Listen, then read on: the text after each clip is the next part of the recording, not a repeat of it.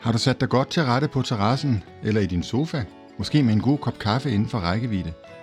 Så er du klar til at lytte til denne specialudgave af podcasten Jernhesten, Sommerjernhesten.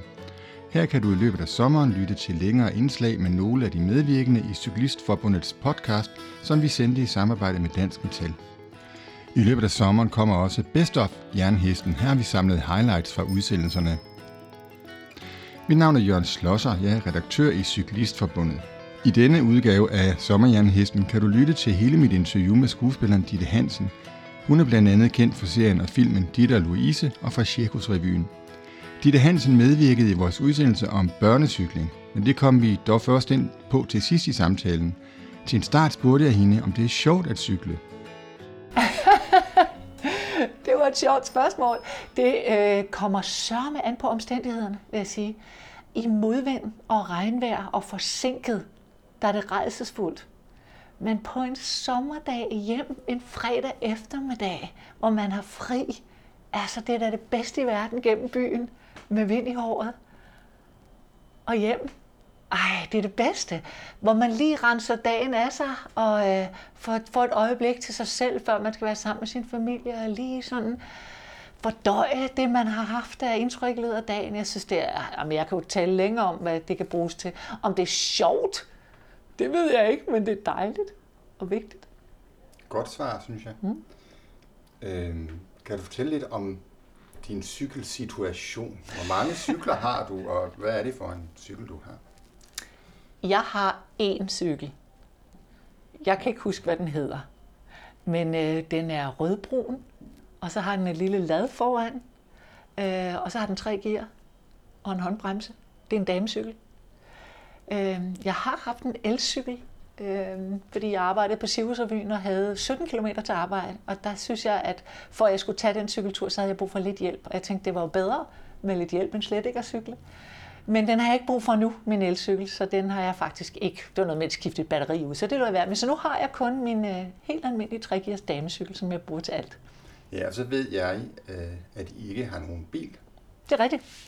Vi, vi stod overfor, som så mange andre, der bor i København, at øh, nu begyndte det at koste 1000 kroner om måneden med en, en øh, parkeringsplads, øh, og så skulle vores bil til syn, og så sagde vi, er det nu, vi prøver simpelthen at droppe den.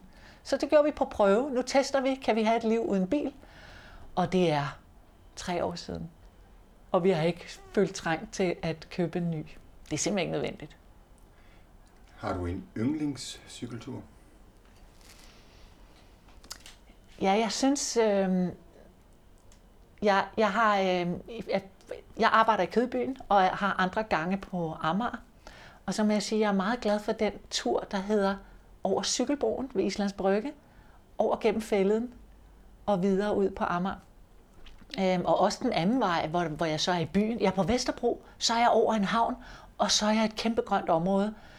Der har jeg det bare som om, at jeg, jeg tænker, wow, sikkert et by, jeg bor i, hvor jeg, der er en oase af grønt midt i det hele på fælden, og så er der havn, og så er der by, og alt det kan jeg cykle til på 10 minutter. Så der, der bliver jeg sådan lidt smålykkelig af at cykle den tur. Det kan jeg godt lide. Hvis du skulle få... Hvad, hvad, hvad, hvad vil du sige, cyklen betyder for dig? Ja, der er mange, øh, mange formål. Transport jo er det jo primært. Det betyder simpelthen for mig, at jeg kan komme rundt, og jeg kan komme nemt rundt, hurtigt rundt. Jeg kan altid parkere, så det er praktisk transport for mig. Det fungerer i mit liv. Det er Øh, som skuespiller arbejder jeg mange forskellige steder, så jeg kan hurtigt komme rundt. Jeg behøver ikke tænke over, hvor skal jeg parkere min bil. Jeg kan komme rundt. Så det er nemt, og det er praktisk, det er transport. Men i sådan mere overført betydning, så synes jeg, at cykel er, som jeg også sagde i starten, er tid for mig selv. Fordi der er så meget overstimuli i vores hverdag nu med skærme, øhm, så synes jeg, at jeg falder i den suppe, der hedder, at jeg meget hurtigt kigger på en skærm. Øh, og det ville jeg også gøre, hvis jeg tog bussen, eller hvis jeg, øh, ikke hvis jeg sad i min bil, men nu har jeg ikke en bil, eller hvis jeg sad i tog. Men på cykel er jeg simpelthen ikke på skærm. Så for mig er cykling en pause. Øh, en pause i min hverdag, hvor jeg er med mig selv og ikke med nogen andre mennesker. Det vil sige, at jeg er med mine tanker. Øh, et af de eneste tidspunkter, jeg sådan helt er for mig selv med mine tanker, hvilket gør, at jeg opdager, at jeg er enormt kreativ, når jeg cykler. Jeg får øh, de fleste af mine idéer på cykel. Både gode og dårlige idéer får jeg på cykel, men jeg får mange idéer til det, jeg så nu. Nu er jeg ved at skrive tv-serie, så rigtig meget er opstået på cykel.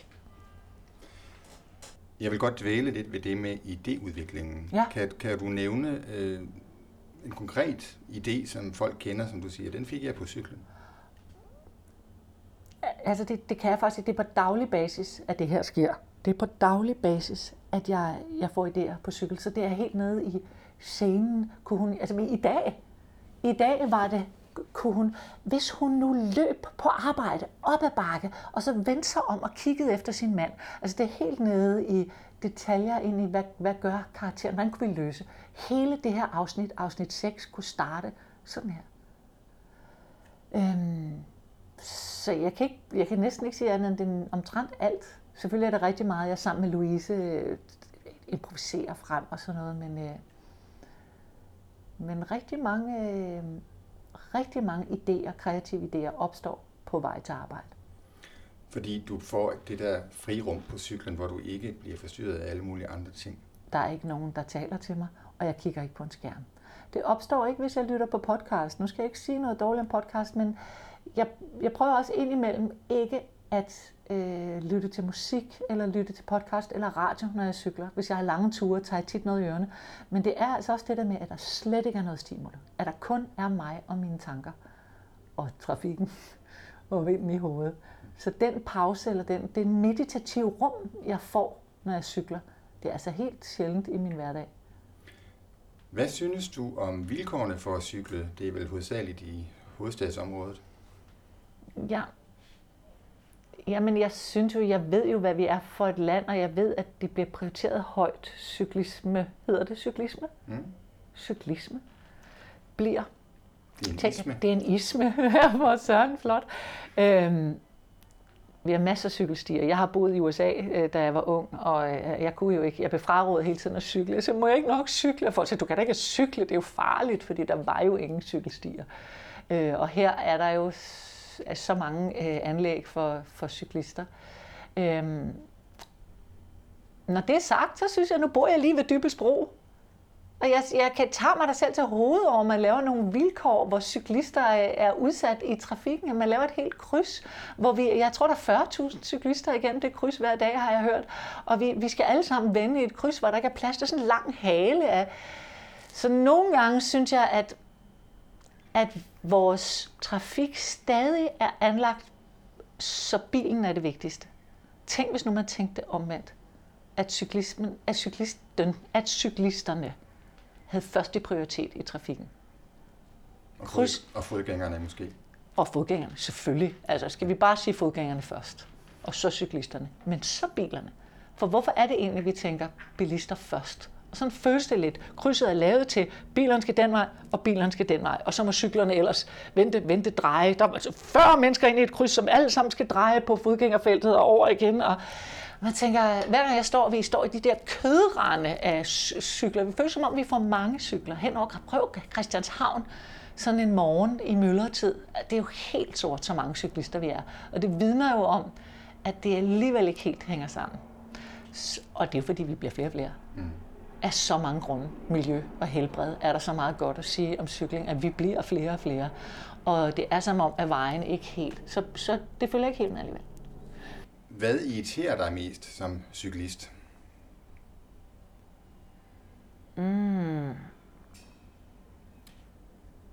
Jamen, der er mange ting, der dukker op. Modvind irriterer mig, faktisk. Regntøj. Der er sådan noget, hvor jeg er meget maligt anlagt. Altså, det irriterer mig, når det regner og blæser meget. Det, det må jeg sige. Jeg er ikke regntøjstypen. Det er jeg bare ikke, men det må jeg så lære at blive. Fordi du cykler alligevel. Jeg bliver nødt til at cykle. Jeg har jo ikke andre transportmidler. Altså, jeg kan snige mig til en taxa, hvis det er rigtig, rigtig slemt, men ellers har jeg jo ikke andre muligheder. Så det, jeg cykler jo i alt slags vejr, og det er, nogle gange synes jeg, jeg er lidt for fin en dame til det der med regntøj og gummistøvler. Men det må jeg så, de sidste tre år er jeg blevet sådan en, der har et regnsæt. Øhm, hvad irriterer mig ellers? Øhm, det irriterer mig selvfølgelig, at det kan være farligt. Det kan være enormt farligt. Jeg er blød i trafikken, så, så når jeg kører her i Kødbyen, så er det en parkeringsplads, så biler kører bare ud. Så jeg er udsat. Man kan, jeg ved ikke, om det irriterer mig, men det bekymrer mig, at jeg det er farligt. Bruger du hjelm? Jeg bruger hjelm. Jeg har den med. Den hænger nede på cyklen. Ja, jeg bruger hjelm, øh, og jeg kan sige det. Det er simpelthen på den måde, at min mand han sagde til mig, at hvis jeg bliver kørt over og bliver lam, så går han fra mig, hvis jeg ikke havde cykelhjelm på. Hvis jeg havde cykelhjelm på, og jeg bliver kørt over og bliver lam, så bliver han. det er det pres, så bliver han til den bedre ende. Så det, han har simpelthen presset mig til, siger, til du dør lige meget hvor slemt det er, så bliver jeg, hvis du har cykelhjelm på.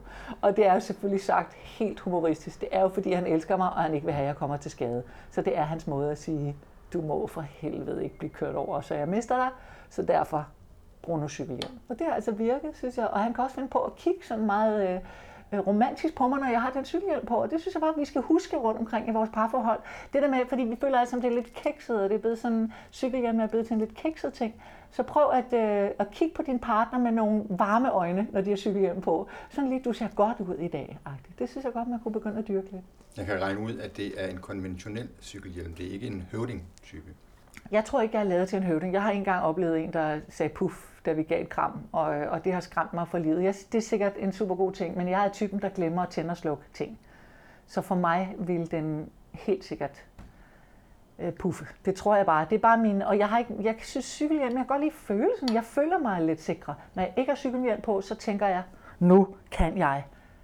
Tænk, hvis jeg støder ind i noget. Tænk, hvis jeg, jeg ved ikke, det giver mig en følelse af at være sikrere. Nu handler vores øh, podcast i dag om børnecykling. Jeg ved, I har to nogle voksne børn. Ja. Øh, har du lært dem at cykle i sin tid? Selvfølgelig, ja ja, det har jeg da med, med kosteskaft og det hele. Men ja. hvordan, hvordan gjorde du det? Jamen, jeg gjorde det med, med kosteskaft. Jeg tror, børn, for børn i dag, jeg har store børn på næsten 20 og 23, og i dag har de der børn jo sparkecykler. Og det havde de altså ikke. Ja, løbecykler. Løbecykler, havde de det? Ja. Så jeg har indtryk af, at små børn i dag lærer enormt hurtigt at cykle, fordi de har været i det der sådan balanceland med deres løbecykler. Og de havde sådan nogle små motorcykler, men ikke helt på samme måde. Den havde jo, den havde jo tre hjul, øh, så jeg tror, at løbecyklerne er meget bedre for børn i dag. Så det var jo med støttehjul først på en lille cykel, og så var det med, så slipper vi støttehjul, og så sætter vi kosteskaftet, og så løb jeg efter dem rundt. Rigtig god motion for mor der og far. Og så lærte de, og vi har ja, vi har cyklet, øh, de har også siddet både foran og bagpå på min cykel, så de er vokset op med, at øh, det var måden at komme frem. Tak skal du have, Titte. Det var så let. Næste gang i Sommerjernhesten kan du møde Anja Fonseca. Hun er tidligere værvært på TV-avisen, og i dag er hun pressechef i DMI. Og der er god grund til at sige, at når hun cykler, så blæser hun bare af. Hun er meget entusiastisk. Glæd dig til at lytte til hele interviewet med Anja Fonseca.